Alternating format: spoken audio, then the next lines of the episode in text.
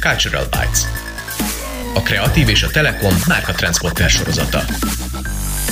Sziasztok, ez itt a Cultural Bytes, Herman Irén vagyok, a kreatív főszerkesztője. Mai vendégeink. Eszenyi Péter, aki Londonban él, és szabadúszó Visual Effects Supervisor. Főleg nagyjátékfilmekkel, néha reklámokkal és tévésorozatokkal foglalkozik. Korábban ugyanezt 7 évig egy kicsi, majd nagyra nőtt londoni cégnél tette. Három éve állt a saját lábára. Másik vendégünk Kovács András Péter, aki két év megszakítással hatodik éve dolgozik a Magyar Telekomnál. Először ATL kampányokkal foglalkozott, később tartalom és marketing kommunikációs vezető lett, majd a nemrég agilis rendszerben megújult szervezetnél a családokért felelős szegmenset vezeti most. Tartozik hozzá ATL, nem ATL és némi termékfejlesztés is. Ő is élt öt évet Londonban, sőt, Eszenyi Péterhez hasonlóan egy kis saját vállalkozást, egy fotostúdiót is vitt londoni egyetemi tanulmányai után. Sziasztok, köszönöm, hogy elfogadtátok a meghívást. Hello, köszönjük, hogy itt lehetünk. Köszönjük, sziasztok! Nem állom meg, hogy ne azzal kezdjem, hogy van egy közös pont az életetekben, ez pedig London. Hmm. Ki hogy került Londonba, és miért? Miért kezdett el ott élni, dolgozni, tanulni? Mi vonzott titeket oda? Szerintem fiatalság, bolondság, én majd másodszorra. mondtam. Remek, jó. Én remélem, hogy nem csak ez az egy közös pont lesz majd bennünk a beszélgetés alatt, de igen, 2006-ban mentem ki Londonba, akkor még freemail-es e-mailboxom volt egyébként, és a spameket még nem ismertük ki a mélységebe, hogy ezek léteznek, és kaptam egy spamet egy londoni egyetemtől tulajdonképpen, hogy ez a, a nem is londoni, ráadásul Luton egyetemről, hogy ez a London legjobb egyeteme, csodálatos fejlesztések vannak, Luton egy világváros, várja a hallgatókat, minden szuper, fiatalság, bolondság, ugye mondta a Péter, úgyhogy ezt rögtön is hittem, hogy ez mind így van. Úgyhogy írtam egy felvételt, kimentem erre az egyetemre, amiről kiderült, hogy a 132 Anglia Egyetemből a 129 tehát a toptól egy kicsit messze volt, és Lutonra is nagyon hamar kiderült, hogy nem egy világváros, úgyhogy fél év után dobbantottam Londonba, már szerettem volna visszajönni, hanem volt kedvem ott egyébként egyetemre járni, mert egy picit más kultúrája volt, mint annak, amit itthon megtapasztaltam. Egy évet jártam itthon is egyetemre, és közelebb is állt hozzám az, amit ott tanultam, először tömegkommunikációt, aztán elsősorban művészet történelmet, és akkor igazából ott ragadtam a, a Londonban, ami azért egy hihetetlen érdekes és izgalmas dolog volt. Egy másik világvároshoz, még Budapesthez képest is, és ott az egyetem mellett, ahogy idén is mondta, a bevezetőbe elkezdtem dolgozgatni. Hamar kiderült számomra, hogy tök jó lenne, ha már ilyesmit tanulok ezzel foglalkozni, úgyhogy autodidakta módon tanultam meg fényképezni, és a végén aztán olyan jól ment, hogy egy kis fotostúdióban színészeket nek a portfólióit csináltuk, ami ugye Londonban elég fontos, hogy folyamatosan up legyenek a színész portfóliók, Emellett magazinoknak fotóztam, esküvőket fotóztam, illetve ingatlan fotózással is foglalkoztam, és aztán ez egy gyönyörűen építkezett, de aztán úgy valahogy elfáradtam, nem volt meg a siker receptje, és öt év után úgy éreztem, hogy jó lenne hazajönni, hazahúzott a honvágy, és akkor úgy képzeltem, hogy hazajövök egy pár évre, aztán elmegyek máshol, de hát ennek most már sajnos lassan 11 éve, de hát ebb, nyilván a Telekom is közrejátszott ebbe, hogy itt ragadtam, és itthon csináltok jó dolgokat. Péter, azt gyorsan beleszúrom, hogy mind a kettőtök nevében van Péter, de Kovács András Pétert Andrásnak fogjuk szólítani, mert ezt használja. Másik Péter marad a Péter. Szóval Péter, te hogy kerültél Londonba? Szerintem én azt hiszem, hogy talán egy kicsit idősebb vagyok az Andrásnál. Én 74-ben születtem, úgyhogy elég sokat jártam Londonba előtte, tehát így egy évvel egyszer-kétszer biztos, hogy kimoltam.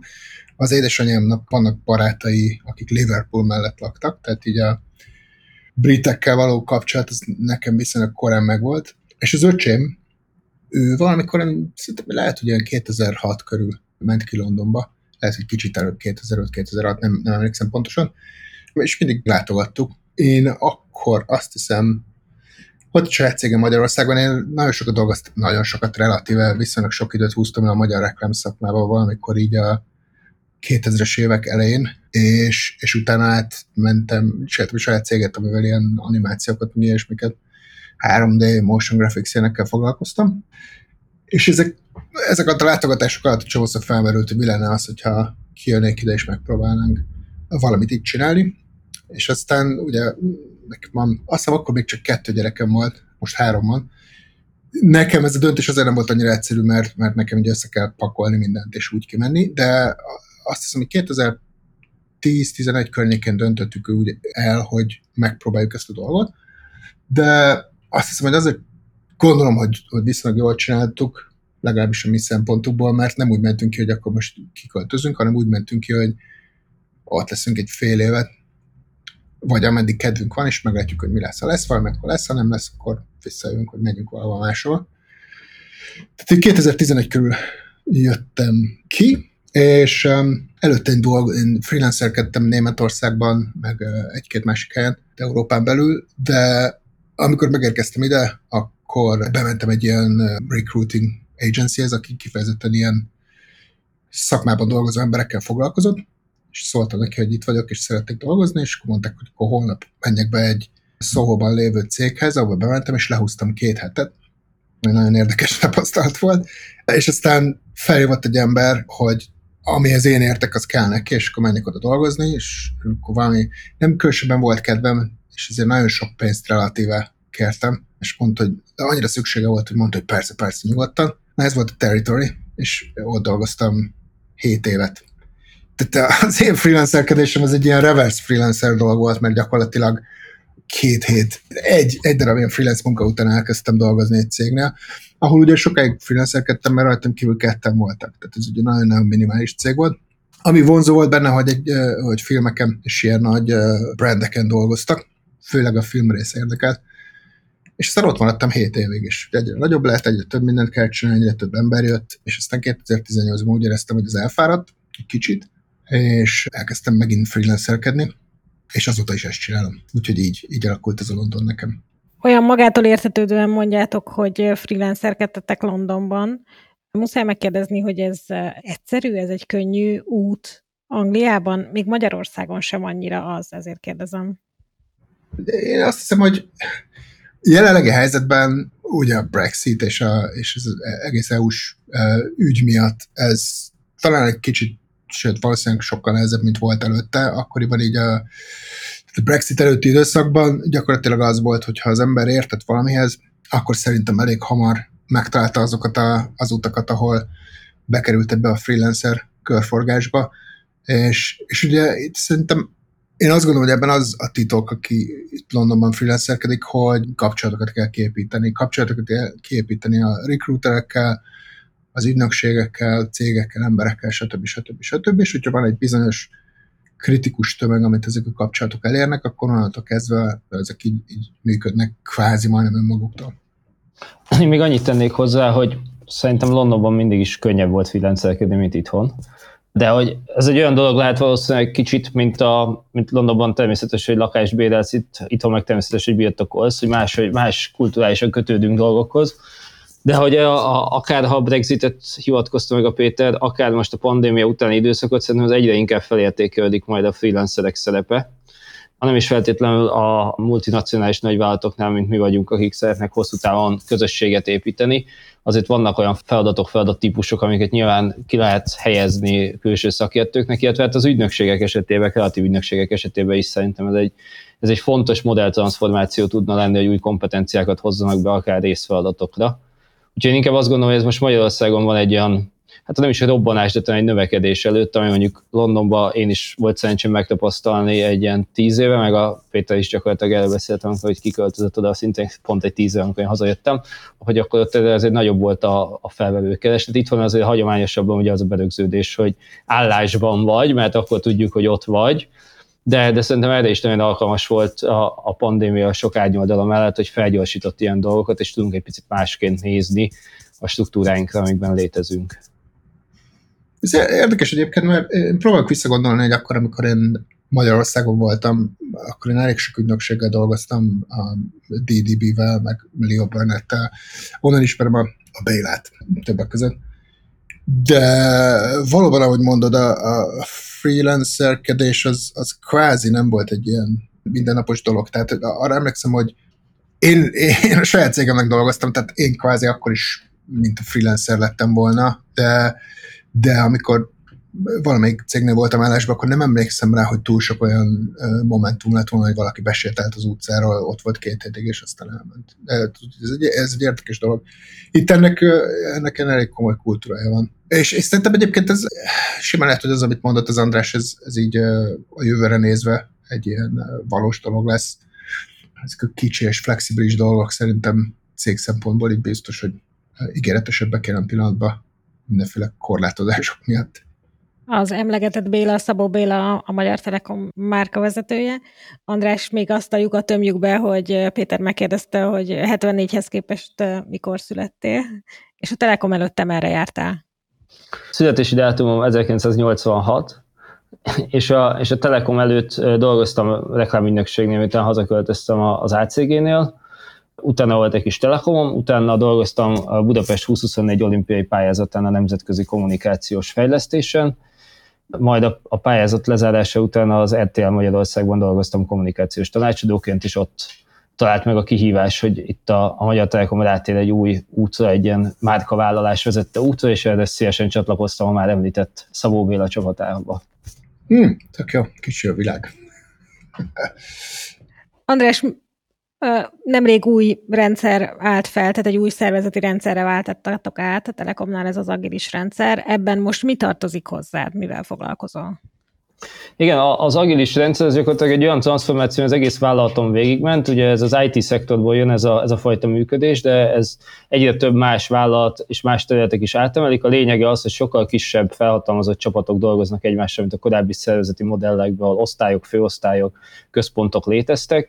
Itt kisebb csapatok azonos érdekek és célok mentén dolgoznak végig, és ezeket ugye cross-funkcionális csapatoknak hívjuk, tehát többféle kompetencia megjelenik bennük mi, mi elsődlegesen a családok felé történő kommunikációval foglalkozunk, tehát minden, ami a, a családok számára releváns értéket adó termékszolgáltatás, annak a kommunikációjával, illetve új termékek és szolgáltatások feltárásával segítjük az üzleti területet. Erre is jó egyébként az agilis, hogy nem ilyen silószerűen működünk, hogy kapunk egy briefet, ez szerintem egy komoly transformáció, hanem együtt dolgozhatunk az üzleti területtel, közösen beszélgethetünk insightokról, például, ami szerintem egy nagyon fontos dolog ugye a, a, a kommunikáció fejlesztésben minden téren, illetve az ajánlatfejlesztésben is, és akkor így próbálunk relevánsabbak lenni, ezt, ezt gyakorlatilag az agilis teszi számunkra lehetővé.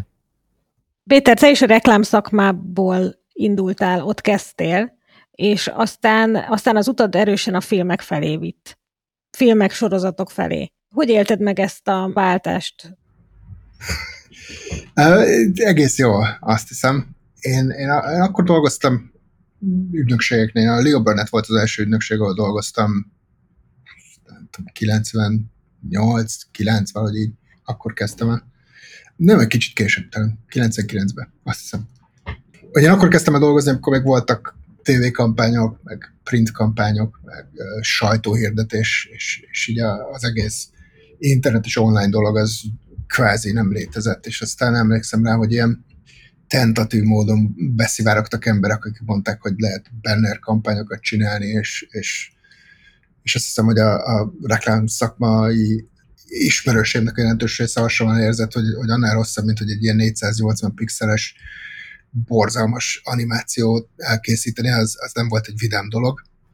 Természetesen összevetve egy nagy büdzséjű TV kampányjal, és, és akkor én úgy éreztem, hogy ezek a, a reklám szakmában létező ilyen szabadságok, amiket az ember így elképzel, azok így, így nem annyira működnek. Főleg azért, mert ugye az egész kampánystruktúra és büdzsék átalakultak, és, és jelentős része annak a tradicionális reklám elképzelésnek, ami, aminek én a végét elkaptam, az így megváltozott. Úgyhogy én azt gondoltam, hogy kreatív szempontból nagyobb esélyem van olyan dolgokat csinálni, amihez értek és amihez kedvem van, hogyha ha megpróbálok a produkciós része felül közelíteni, tehát animáció, film, stb. stb. És aztán így, így adódott ez a dolog, hogy megpróbálok a filmekre koncentrálni.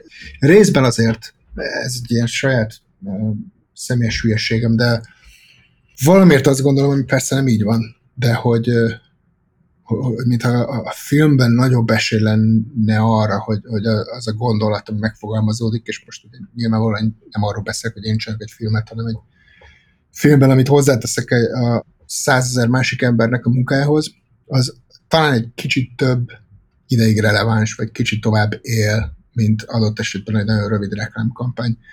Legalábbis ez volt akkor a gondolatom.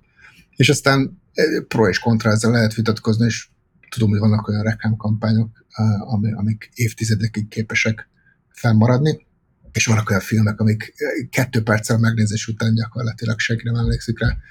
De valahogy ez volt az, ami engem motivált a felé, hogy a filmek felé induljak el, És igazából azt hiszem, hogy ez volt, a, az volt ez a dolog. Tehát talán a film egy olyan dolog, ahol főleg ha az ember saját maga is elkezd filmeket csinálni, legyen az dokumentum, de szerintem itt kapcsolódik az Andrásnak a fotózásához, hogy annak ellenére, hogy van egy megbízód, fotózol egy esküvőt, vagy egy színészt, vagy valakit, annak ellenére bele tudod tenni azt, aki te vagy, vagy legalábbis az elképzeléseidet, az, hogy hogyan látod azt a bizonyos dolgot, miért más az, ahogy te látod, mint hogy más emberek látják.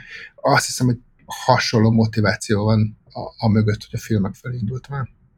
Nagyon érdekes, amit a, a, a Péter van nagyon sok szinten, mert hogy szerintem is egy ilyen érdekes hullámvölgyeken evickélt a, a globális, meg a hazai reklámszakma is azzal kapcsolatban, hogy hogyan estünk egyik trendektől a másiknak a bűvöletébe, hogy 480 pixelbe akartunk mindent elmondani egészen a, a, a, csak a programatik világig, amíg ezek kiegyensúlyozódnak ezek a trendek, és megtaláljuk a helyüket a polcon, de hát azzal egyébként maximálisan csak egyet tudok érteni, hogy a long formatnál, a hosszú, szép történetmesélésnél nincs izgalmasabb és emocionálisabb.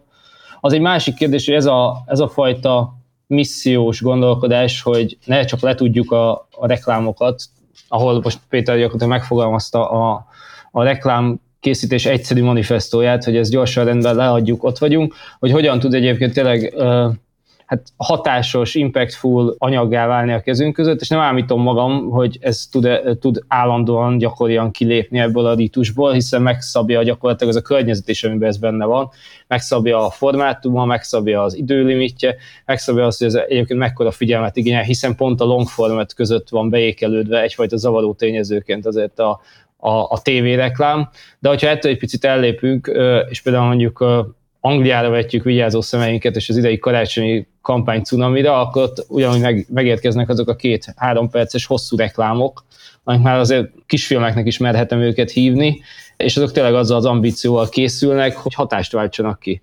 És szerintem ez egy tök, tök érdekes dolog, hogy ez a, ez a fajta megközelítés, amely egy audiovizuális produktumra tekintünk, az hogyan léphet be a napi, akár reklámkészítési gyakorlatunkba, és úgy, hogy ez nyilván csalás és önállítás lenni, ez minden alkalommal megtörténjen, de ennek az ambíciónak szerintem mindannyiunk szem előtt ott kell lebegni, akik azon dolgozunk, hogy megtöltsük gyakorlatilag a, a spot időket, meg az online-ba is a különböző pre időket, hogy valamiféle emlékezeteset alkossunk. Ezzel csak egyet tudok érteni, abszolút. Karácsonyi filmekről meg, meg annyit azt gondolom, hogy azt az utóbbi pár évben ez már egy ilyen, hogy mondjam, tehát régen az volt, hogy a John Lewis elkészítette a, a kötelező karácsonyi filmet, és mindenki elalélt, hogy mennyire aranyos, és tényleg nagyon impactful, és nagyon érzelemgazdag dolgokat tudtak csinálni, de jelen pillanatban az a helyzet, hogy mindenki pontosan ugyanezt akar elérni, és ezért a nem tudom, a sarki fűszeresnek a karácsonyi reklámja, és ugyanezekkel a, a dolgokkal operál, tehát effektív az van, hogyha ha most kihoz az ember egy olyan kampányt, ahol az van, hogy valaki azt mondja, hogy 500 fontba kerül ez meg az, az lehet, hogy nagyobb hatást ér el, mert a reklámban ugye mindig az volt a nehéz, és ezt mindig szemérmesen, vagy kevésbé szemérmesen mindig elfelejtjük egy kicsit, hogy a, a, a nap végén az van, hogy van egy ügyfél, aki fizet azért, hogy az ő termékét eladjuk, vagy az ő gondolatait megpróbáljuk tálalni az emberek felé, és ezt el tudjuk felejteni. Én, én saját magam estem ebbe a hibába, hogy túl gondoltam ezt a dolgot, amit, amikor csináltuk a dolgot, és, és mindegyik kampány, amiben részt vettem, azt megpróbáltam elképesztő komolysággal végigvinni, de az mindenképpen örvendetes, hogy az utóbbi években azért ez, ez átértékelődött, és ahhoz a nagyon lineáris hozzáálláshoz képest azért tök jó, hogy vannak olyan vállalatok, amik tovább gondolkodnak, vagy, vagy hosszabb távú elképzeléseik vannak, mint, mint sem az, hogy a, a, azt a bizonyos terméket most el kell adni. És még mielőtt tovább megyünk, még csak azt akarom mondani, hogy pontosan tisztában vagyok azzal, hogy a, a film is egy biznisz, tehát um, ott van, egy, ott van egy bank, vagy ott van egy befektető, aki belerakott egy rakat pénzt abba, hogy uh, szuperhősök verekedjenek egymással, és a végeredmény az az, hogy hány darab jegyet adtak el. És hogyha nem vannak elég jegyet, akkor, akkor bármennyire szeretjük a filmet, akkor az nem fog többet működni. András, nálatok a Telekomnál tényleg több éves építkezés zajlik az ügyben, hogy minden kommunikációs elem egy nagy egész része, egy stratégiai gondolkodás áll mögötte. Szerinted ez meg tud jelenni a reklámok szintjén is, vagy gondolom, hogy szerinted igen, de hogy észre tudod venni rajtuk, vagy tudod a hátteret, és, és ezért látod úgy, tehát reflektálva arra, amit Péter mondott, hogy a nap végén mégiscsak el kell adni valamit. Szeretném észrevenni rajtuk. Nyilván néha az az út, amíg ezt kirakjuk, és próbáljuk megvalósítani, és próbálunk minél relevánsabbak, stratégiaibbak és érthetőbbek lenni, ebből valamelyik ebből a Szent Háromságból akár sérülhet is, de azért ez, ez egy folyamatos építkezés és folyamatos optimalizálás, de Szerintem van, vannak olyan reklámtermékeink, amik ezt abszolút tudják hozni, és igyekszünk ezeket minél világosabban átadni. Ugye ez a telkó, ez egy komplikáltabb iparág, ha túlépünk azon, hogy valamit ugye 500 forintért adunk. Tehát, hogy valójában a telkóban az egy nagy kihívás, hogy hogyan tudunk differenciáltak lenni, hogyan tudjuk elkerülni a, a közművesedésnek ugye a, a csapdáját, illetve hogyan tudjuk a digitálist feljebb emelni, egyfajta emocionális kötődést kialakítani hozzá, hogy mit élhetünk el a digitálissal. De, de szerintem ami még érdekes az az, hogy nem csak a Telekomnál tudom észrevenni azt, hogy van stratégiai háttér egyébként, hát ez egyre inkább azért megjelenik még az itthoni reklámozóknál is, és az egy tök jó dolog, hogy négy-öt éve azért Magyarországon is beszélünk az általam is már hivatkozott purpose megközelítésről, hogy van egy márka cél, ami nem egy kommunikációs cél, hanem egy annál sokkal komolyabb cél, hogy mi végre is dolgozik ez a márka, mi végre fejleszt terméket és szolgáltatást, és a márka Egyébként ez sokkal többé válik ezáltal, mint, mint csak egy kommunikációs visvos, vagy valami, amit hozzáteszünk az 500 forintos kedvezményes filmünknek a végére. Nyilván ez nem minden márkának áll jól, vagy nem minden cégnek áll jól, erre is szoktunk beszélni, de ez egyre több helyen megjelenik ez egy. És kettő, szerintem az, egy, az most egy ilyen fontosabb lehetőség, hogy mindenki előtt így, hogy lassan egyébként évet is zárunk, és elfordultunk egy következőre új kihívásokat keresve, hogy egyébként hogyan tesszük ezt érdekesség, könnyedé, akár humoros sem, amikor erről szoktunk beszélgetni házon be, hogy a humornak van-e helye egy telkó reklámban, vagy nem. De hogy amúgy alapvetően szerintem nem szabad azt sem elfelejteni, mert gyakran elfelejtjük, hogy mindannyian, akik benne vagyunk, és sok szempontnak meg akarunk felelni, hogy ezért a reklámnak jó, ha van egy szórakoztató szerepe is. És akkor a szórakoztatásról tudjátok lehet polemizálni, hogy ez hogy szórakoztat. Nyilván van egyfajta igényesség mögötte, vagy kellene, hogy legyen egyfajta igényesség mögötte, mind képi, mind megszólalási, mind üzenet szinten. Tehát az mégiscsak egy audiovizuális kultúrát művelünk, hatalmas tömeg elérését, hanem egy felelősség. És hát akkor ezen kívül pedig meg kell jelennie, hogy ez valamiféle emocionális üzenete van, humoros üzenete van. Tehát, hogyha ilyeneket még hozzáteszünk a rutin reklámkészítés mellé, akkor ha nem is jutunk el a feature filmek, meg a hosszú filmek, meg a nagyon szépen összerakott, átgondolt long formatig, de azért szerintem tudnánk közösen így a szektorálisan még több értéket teremteni. Péter, téged utoljára mikor hatott meg így reklámunka, hogy Andrást meghatja azért az ő munkája? tehát, tehát tényleg mikor volt lehetőséged reklámban dolgozni? Egész pontosan azt hiszem, hogy nagyjából másfél hónappal ezelőtt fejeztem be egy reklámfilmet, ami egy um, cryptocurrency tanácsadással foglalkozó cégnek volt egy viszonylag nagy költségvetésű reklámfilm, amit Izlandon forgattunk, és akkor volt utoljára reklámfilmhez közem, és a, a szakmai részén túl nem volt egyébként ilyen kimagaslóan jó élmény, mert, mert valahogy nem, nem sikerült a gyártócéggel nagyon békében elválnunk, de mindenképpen érdekes volt abból a szempontból, hogy gyakorlatilag produkciós szempontból, vagy visual effects supervisorként igazából nekem, ha azt a, elfelejtjük azt, hogy dolgoztam a reklámban valaha, akkor igazából irreleváns, hogy mi történik ott, mert ugye nekem az a feladatom, hogy, hogy jól nézzen ki, és az a feladatom, hogy akik ezt meg fogják valójában csinálni a végén, tehát a posztprodukció az, az leghatékonyabban és lehető legjobban működjön. De nem tudok elvonatkozhatni attól, hogy mégiscsak dolgoztam ezen a területen viszonylag sokat, és kreatívként nagyon érdekes látni, hogy, hogy ez, a, ez a produkció például szerintem tipikusan az a kampány volt, ahol gyakorlatilag irreleváns volt, hogy mi az üzenet, mert annyira jól néz ki a dolog, hogy tök mindegy. De volt egy olyan reklámfilm, amin dolgoztam, talán még a pandémia előtt, két évvel ezelőtt kb., amire nem vagyok kifejezetten büszke, mert egy nagy televíziós cégnek az egyik ilyen, hát ilyen szerencsejátékkal foglalkozó szakágának volt egy ilyen nagy online kampánya, amit nem tudom, három évre készítettek, és szintén ennek a, a, a Visual Effects Supervisor részét láttam el, és akkor azt láttam, hogy van az ügyfél, van az ügynökség, és van a produkciós cég, és akkor így vannak az, a kreatívak a, az ügyfél részéről is, és az ügynökség részéről is, és akkor, akkor mindenféle, hát kinek van nagyobb verseny folyik, meg ilyenek, és ez néha megjelenik a forgatáson is, ami egyébként nem egy jó dolog. Nekem az a tapasztalatom, hogy abban a fázisban, ahol én ezekbe az utóbbi tíz évben becsatlakozom, gyakorlatilag irreleváns, hogy én mit gondolok arról, hogy milyen a produktum, vagy milyen a kreatív, vagy milyen a megvalósítás minősége, mert, mert, gyakorlatilag mert, mert túl késő bármit is csinálni. És én nem nagyon láttam még olyat, hogy annak ellenére, hogy az ügyfél rájön arra, hogy ez, ez egy borzalmas dolog lesz, mert látja, hogy amit leforgattak, és ami össze még akár ott a helyszínen is ráébred arra, hogy ez nem egy jó dolog, nem lehet rajta változtatni. Azt hiszem. De nagyon bátornak kell lenni ahhoz, hogy valaki azt mondja egy filmforgatás, hogy figyelj, végig gondoltam, ezt inkább ne így csináljuk. Szóval az én munkámat tekintve én majdnem abban a fázisban vagyok, mint a nézők. Tehát a, a megvalósítása, az ötlet, a kreatív gondolat az egy reklámfilmben jóval előbb gyakorlatilag kőbe záródik, mielőtt én, én bármilyen közöm hozzá. A filmekben nem így van. A film, ezért is szeretem a filmet, mert a filmben még a forgatáson is néha van lehetőséged arra, hogy inkább azt mondod, hogy figyelj, meg öt perccel, gondoljuk ezt végig, mert, mert ennek így ebben a formában nem biztos, hogy sok értelme van. Nem jellemző, de nagyobb esély van. Hát tudjuk, hogy a reklámfilmek milyenek. Két-három napos forgatás maximum egy ilyen viszonylag komoly költségvetésnél is, és, és mindenki van számolva előre. Úgyhogy mindenki megpróbál nem az az ember lenni, aki felteszi a kezét, és szól, hogy probléma van. Péter, a közelmúltban milyen filmeken dolgoztál, amit szívesen kiemelnél? Hogy mondhassuk azt Andrásra, hogy hú meg ha. oh, nem kell. Mondok, mondok valami borzalmasat. Tavaly, még a pandémia előtt, meg aztán utána is dolgoztam a Matrixon, az új, ami majd most jön ki. Dolgoztam a Suicide Squadon, az is még talán a pandémia előtt volt.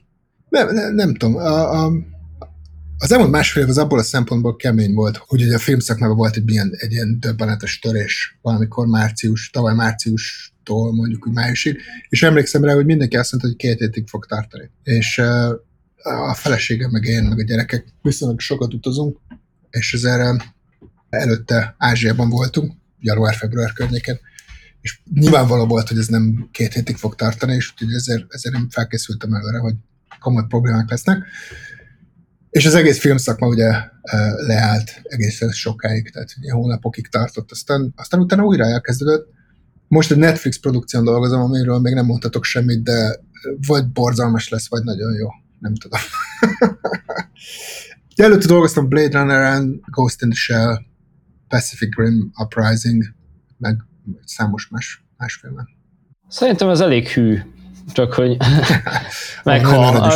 De, de, de nem, hát ez, ez, ez tényleg szuper menő. Én nekem az, az jutott eszembe, hogy készültem el a beszélgetésre, hogy egyet én is hadd kérdezzek, hogy a, benne vagyunk ebbe a long formatba, meg ebbe a content mm-hmm. világba, és beszéljük, hogy ez most ez a streaming háború kora is azért, így a nagy streaming platformok között, és halljuk is egyébként, hogy egyes rendezői szövetségek, például a skandinávoknál, hogy ki vannak vatta, hogy futószalagon kell gyártani a filmeket.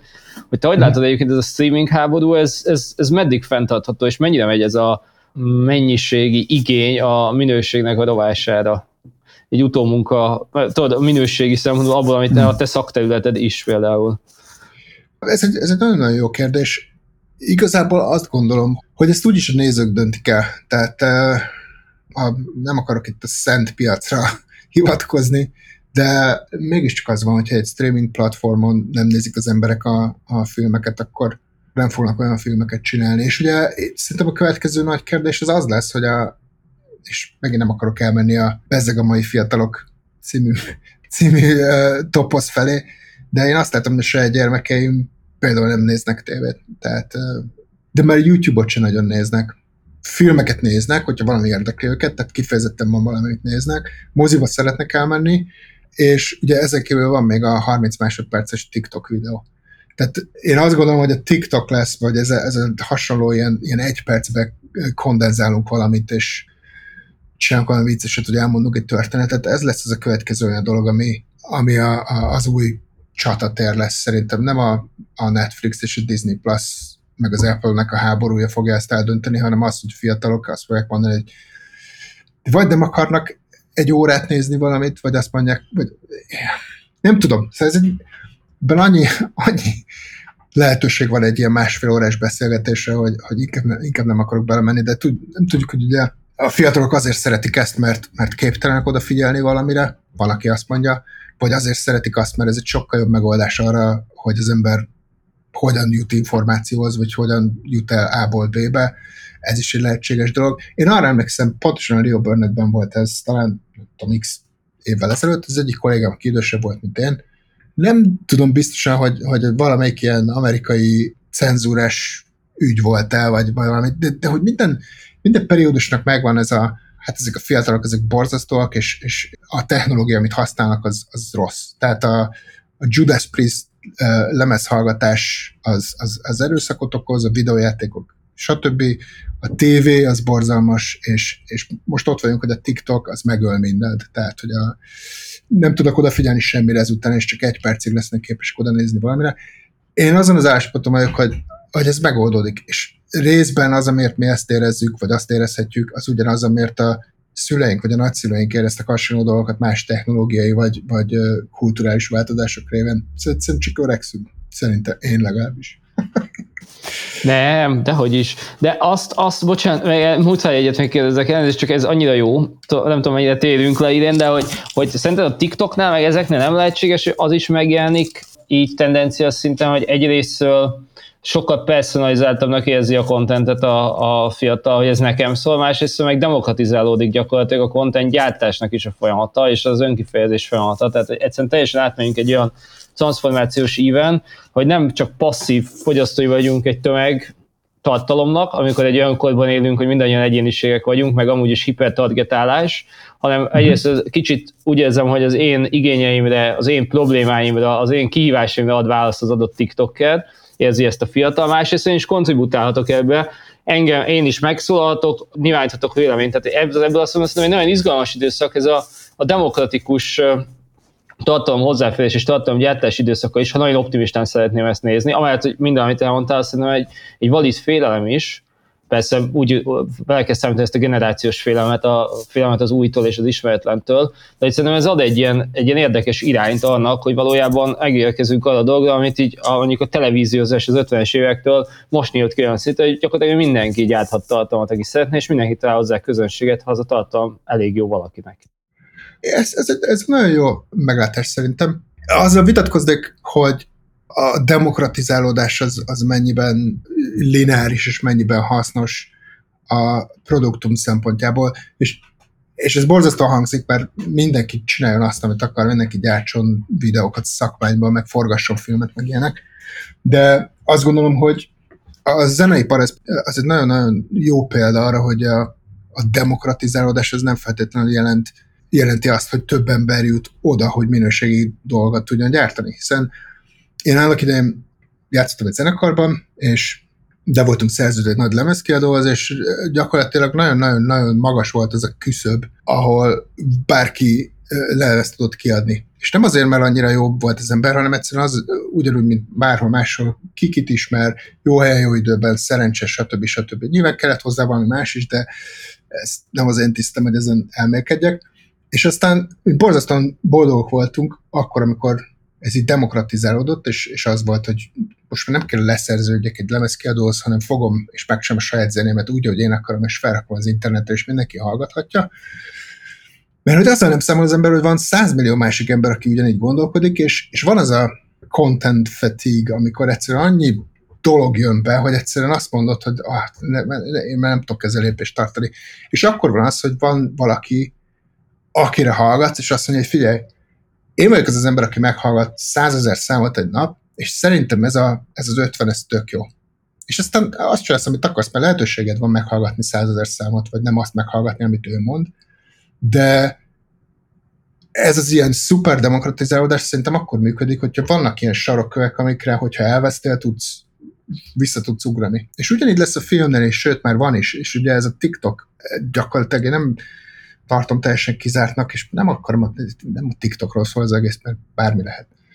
Hogy ugye Francis Ford Coppola mondta azt, hogy a filmnek a jövője az egy ismeretlen 8 éves arizonai kislány kezében van, aki kap egy szuper 8-as kamerát, és leforgatja a világ legjobb filmét, és ez, és ez most is így van. Tehát a, egy filmet elkészíteni, az rohadt sok pénz, nagyon sok munka, nagyon sok ember kell hozzá, ha kilépünk ebből a körbe, és azt mondjuk, hogy mindenkinek van lehetősége filmet forgatni, és van egy telefonja, és leforgatja a filmet, és felrakja valami platformra, és megmutatja, akkor megadjuk mindenkinek azt a lehetőséget, hogy a, a történetét, vagy a világlátását megossza másikkal. A nehéz dolog az az, hogy te, mint néző, ott vagy, és választhatsz a 100 millió lehetőség közül, akkor ez egy nagyon nehéz dolog lesz. És akkor eljutsz oda, hogy ú, milyen jó volt az, amikor, csak 20 filmből lehetett választani, és nem 100 ezerből. És én ezért azt gondolom, hogy nyilvánvalóan elvetni a demokratizálódást, ez egy butaság, hiszen ez a világ legjobb dolga, hogyha ez történik. Mindenkinek lehetőség van, nem kell hozzá szuper gazdának lenni, vagy jó helyen, jó időben születni, vagy jó embereket ismerni, hanem ha van egy kamerád, akkor forgass egy filmet, és mondd el a történetedet. De én azt tartom nagyon fontosnak, hogy legyenek ezek az emberek, legyenek ezek a platformok, legyenek ezek a felületek, akikben meg lehet bízni. És ő azt mondja, hogy figyelj, nekem az a munkám, hogy megnézek mindent, és segítek neked. És ha ezek az emberek hitelesek, akkor, akkor ez, ez egy jó dolog. Úgyhogy közben ott van a lehetőség, hogy azt csinálsz, amit akarsz, vagy azt nézel, amit akarsz. Nem tudom, lehet, hogy ez túl zavaros volt, vagy valami, de azt hiszem nagyjából. Nagyjából ez lesz a, a film, film eljövő, eljövőt tekintve. Nem, nekem egyáltalán nem volt zavaros és tök izgalmas vízió volt. Azon mosolyogtam egy kicsit, hogy András romformoktól indult, aztán most TikTok felé megyünk, tehát lehet, hogy egy percen belüli verziók jönnek, sőt fél percen belüli verziók. Igen, ez, ez, ez mindig, mindig változik. Emlék, tehát olyan, mint a divat egy kicsit. Tehát, hogy a 80-as években nem volt váltomésed, fiatalok vagytok, mind a ketten erre nem emlékezhettek, hogy az emberek másfél méter széles vállakkal mentek be a, a közértbe, meg a, az ajtókon, meg ilyenek, és de, de emlékszünk. Mindenki így nézett ki. És aztán ezután a öt év múlva rettenetesen, öt év múlva, három év múlva rettenetesen kínos volt, és nyilván a divat az egy sokkal gyorsabban fluktuáló dolog, mint mondjuk a film, vagy a történetmesélés, vagy a történetmesélésnek ez a speciális verziója, de majd lesz az, amikor az emberek nem szuperhős filmeket fognak akarni nézni, hanem 5 perces valódi történeteket. Vagy lehet, hogy, lehet, hogy a dokumentumfilm, ami egyébként szerintem tök érdekes dolog, hogy az utóbbi pár évben a dokumentumfilm szerepe az sokkal jobban felértékelődött, mint, mint amikor én voltam gyerek. Mert a dokumentumfilm az egyenlő volt azzal, hogy valami baromi unalmas és fekete-fehér. Még minden fekete-fehér volt, de a dokumentumfilm különösen. És most a legjobb kontentek nagyon gyakran dokumentumfilmek körül kerülnek ki. Mert, mert kinyílt a világ, mert mindenkinek van egy telefonja, és le lehet forgatni egy filmet, ami prezentálható, anélkül, hogy nem tudom, száz emberet kéne foglalkoztatni. Még arról beszéljünk egy kicsit, hogy hogy látod, Péter, hogy milyen vizuális igények vannak most a film területén, tehát mik a nézői igények, és azok megjelennek-e a reklámokban, vagy mennyi idő, míg odáig lecsorognak? ez is tök érdekes kérdés, és, és azt gondolom, hogy ez így, így oda-vissza alakítja egymást. Tehát már nincs ez a linearitás, hogy a, a hollywoodi rendező kitalál valamit, és a látványtervező megcsinálja, és leforgatják, és baromi jól néz ki, és utána majd egy év múlva a reklámfilmekben is megjelenik ez a dolog, mert nagyon gyakran egy filmnek úgy kell megjelennie, amit látsz a hétköznapi valóságban, legyen az a reklámfilmek valósága, vagy a TikTok valósága. Szóval ez, ez, így, ez ilyen szimbiózisban él, oda-vissza inspirálódik ez a dolog. És a filmnek ez a mágikus része, hogy parmi jól tud kinézni, ez részben a technikai, drága technikai sport jellegéből fakad, tehát az embernek tudom, 30 ezer fontos kamerával forgat valamit, az alapvetően jobban fog kinézni, mint hogyha egy eldobható fényképezőgéppel csinálunk valamit. A kérdés az, hogy, hogy ez a jól kinézés, ez felülírja azt, hogy milyen a történet. Vizuális szempontból szerintem, szerintem most már nincs egy ilyen demarkációs vonal, hanem oda-vissza működik a dolog. András, te, te hogy látod ezt? Abszolút egyetértek, szerintem egyre inkább az van a demokratizálódás, de hogy az eszközökhez való hozzáférés legalább azt lehetővé teszi, az eszközökhez meg a szakértőkhöz való hozzáférés, hogy a, a reklámkészítéshez szerintem megjelenik az az infrastruktúrális és tudásbeli háttér, ami lehetővé tesz olyan nagyívű dolgokat is akár, mint a, mint a, a nagyjátékfilmek esetében.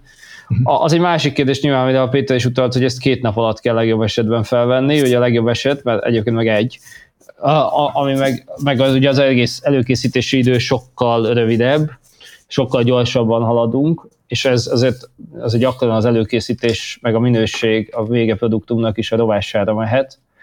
De hogy szerintem az alapvetően egy, egy érdekes kérdés, hogyha azért úgy tekintünk a reklámjainkra, mint ami mondjuk egy szuperhősfilm kontextusban jelenik meg, akkor az is kell, hogy egy ilyen szint legyen, hogy mindannyiunk számára, akik reklámot gyártunk, hogy ez valahogy kinéz, mert utána nagyon életidegen lesz, és csufi szerintem, ha utána leesünk valami nagyon furcsa dologra. Tehát az audiovizuális szennyezésre próbálok kitérni, hogy az, az még mindig egy népszerű műfaj sajnos, szerte a szakmában, és ezen így érdemes lehetne változtatni, és, és nézni akár. Nyilvánvalóan egy tévéreklám valami drága, és nyilvánvalóan én, mint Magyarország piacvezető telekommunikációs cégében dolgozó ember könnyen fogalmazok meg ilyen értékítéletet, de, de azért az utóbbi öt évben a Magyar Telekom is elég merészen vágott vissza például a reklám büdzséből, tehát itt azért nem mi sem a, a tejföld felezzük megállás nélkül, ez egy szerintem egy tendencia, ahogy egyébként jobbak lettek az eszközök, több van belőlük, jobban hozzá tudunk ezekhez férni. Szóval szerintem ez egyébként egy ilyen tudatosság elsősorban, aztán, aztán persze másodszorban pénz is. Hmm. De, de alapvetően az, azt gondolom, hogy a, ezeket a nézőigényeket, amit a nagyfilmek táplálnak, vagy a nagyfilmeken edződött igényeket, azt azért valamilyen szinten a blokkokban is ki kell tudni szolgálni, mert különben nagyon fals lesz az a, az a kép, meg az a, az, a, az, az üzenet, amit a reklám közvetít, és elveszti azt a, azt a kevés érdeklődést is, amit mondjuk egy felspanolt idegállapotban a, a néző mondjuk egy Thanos csettintés után, egy lehulló zöld háttérben makogó valamire, hogy nem fog tudni rezonálni jól. Igen, ez kicsikében így van. A vizuális részével szerintem az egy ilyen globális mértékű probléma abból a szempontból, hogy a, a, a vizuális igény, meg a vizuális környezetszennyezés az általában soha nem a filmekből, vagy, a, vagy az újságból, vagy a reklámokból fakad, hanem az így a, hanem ez egy rengeteg tényezőnek így a, a, a befolyása, hogy, hogy amikor kimegyünk az utcára, akkor milyen házakat látunk, hogy néznek ki azok a házak, milyen színűek. Pár napot voltam, pár hónappal ezelőtt Magyarországon, augusztusban, és nem voltam a, a belvárosban, de én arra emlékszem, én a Madácsban jártam annak idején, és úgy emlékszem, hogy, hogy a, a körút gyakorlatilag a, a Blahától kezdve nyugatig, az a, az a borzalmas ilyen, ilyen feliratok, meg a boltok, meg a kirakatok, meg ilyenek, az, az gyerekként is lenyűgözően baromi ronda volt. És hogy, hogy igenis, ezt kétféleképpen lehet csinálni. Az egyik az, hogy valaki megmondja, hogy figyelj, ezt nem lehet, ezt meg lehet, és ezt ugye nem szeretjük. De ha rá van bízom mindenkire, hogy úgy csinálja, hogy, hogy akarja, akkor is szerintem egy jó gondolat az, hogyha megpróbálunk ilyen kereteket szabni.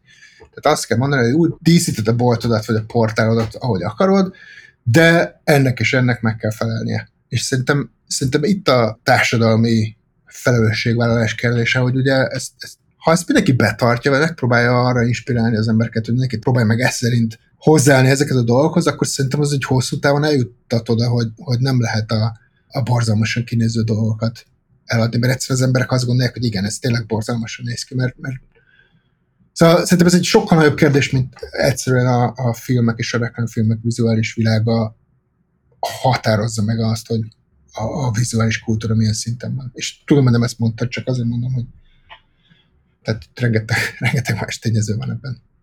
Londonban egyébként van bármiféle ilyen elv, amihez alkalmazkodnak? Hogy hogy néznek ki a boltok? Hogy hogy néznek ki a boltok az utcák? Azt hiszem egyébként, hogy, hogy az önkormányzatnak jóval kell hagynia ezeket a dolgokat. Elég rendesen bele vagyunk csúszva a túlszabályozásban nagyon sok dologban. Minden, minden meg van mondva, hogy milyen keretek között működhet, és kicsit néha ez a másik oldalon de azt gondolom, hogy egy borzalmas vizuális produktumot kirakok a, a, a boltomra, mint, mint hogy ez vagyok én, akkor egyszerűen az emberek fogják azt mondani, hogy figyelj, ez, ez, ez nem, tehát nem megyek be, mert nem teszem be a lábamat, mert biztos, hogy rossz, hiszen rosszul néz ki.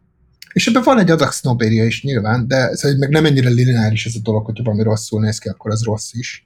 De nyilvánvalóan egy drága bevásárló utcában mindenki igyekszik a lehető legjobbat kitenni, míg egy, egy kevésbé pos helyen lévő részen kevésbé fontos ez a dolog, de, de szinte vannak ilyen minimum, minimum, minimum standardek, amiket megpróbál ha nem is tudatosan, tudat alatt megpróbál mindenki betartani.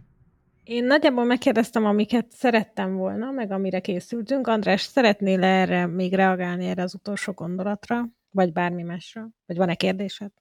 Nem, én is megkérdeztem mindent, amit szerettem volna, úgyhogy nem. Én köszönöm, nagyon élveztem. Péter? Én is azt hiszem, hogy nagyon-nagyon érdekes és tanulságos volt, és tök volt hallani, hogy a, az András lelkesen beszél ezekről a dolgokról, és azt hiszem, hogy ez, ez nagyon fontos, hogy az, aki ezeket a dolgokat csinálja, és releváns pozícióban van, az, az lelkes tudjon maradni, mert én csak a saját példámból tudom azt, hogy az ember elveszti a lendületet, vagy a, azt a hitet, hogy az a reklámfilm, amit csinálok, az a világon létező legjobb dolog, akkor azt nehéz, nehéz úgy csinálni, hogy, hogy ne lehessen észrevenni, azt hiszem. De nagyon sok érdekes dolgot hallottam, és tök jó, hogy tudtam veletek beszélni. Én is köszönöm nektek ezt a szűk órát, amit a vizualitás körültettünk, úgy érzem, filmektől, reklámfilmeken át a, a boltok kirakatáig, amire korábban nem is gondoltam volna, hogy ide kanyarodunk. Úgyhogy köszönöm nektek, köszönöm a beszélgetést. Nagyon köszönjük. Nagyon köszönöm, hogy, hogy itt láttam, és hogy találkoztam veletek. Cultural Bytes. A kreatív és a Telekom márka transporter sorozata.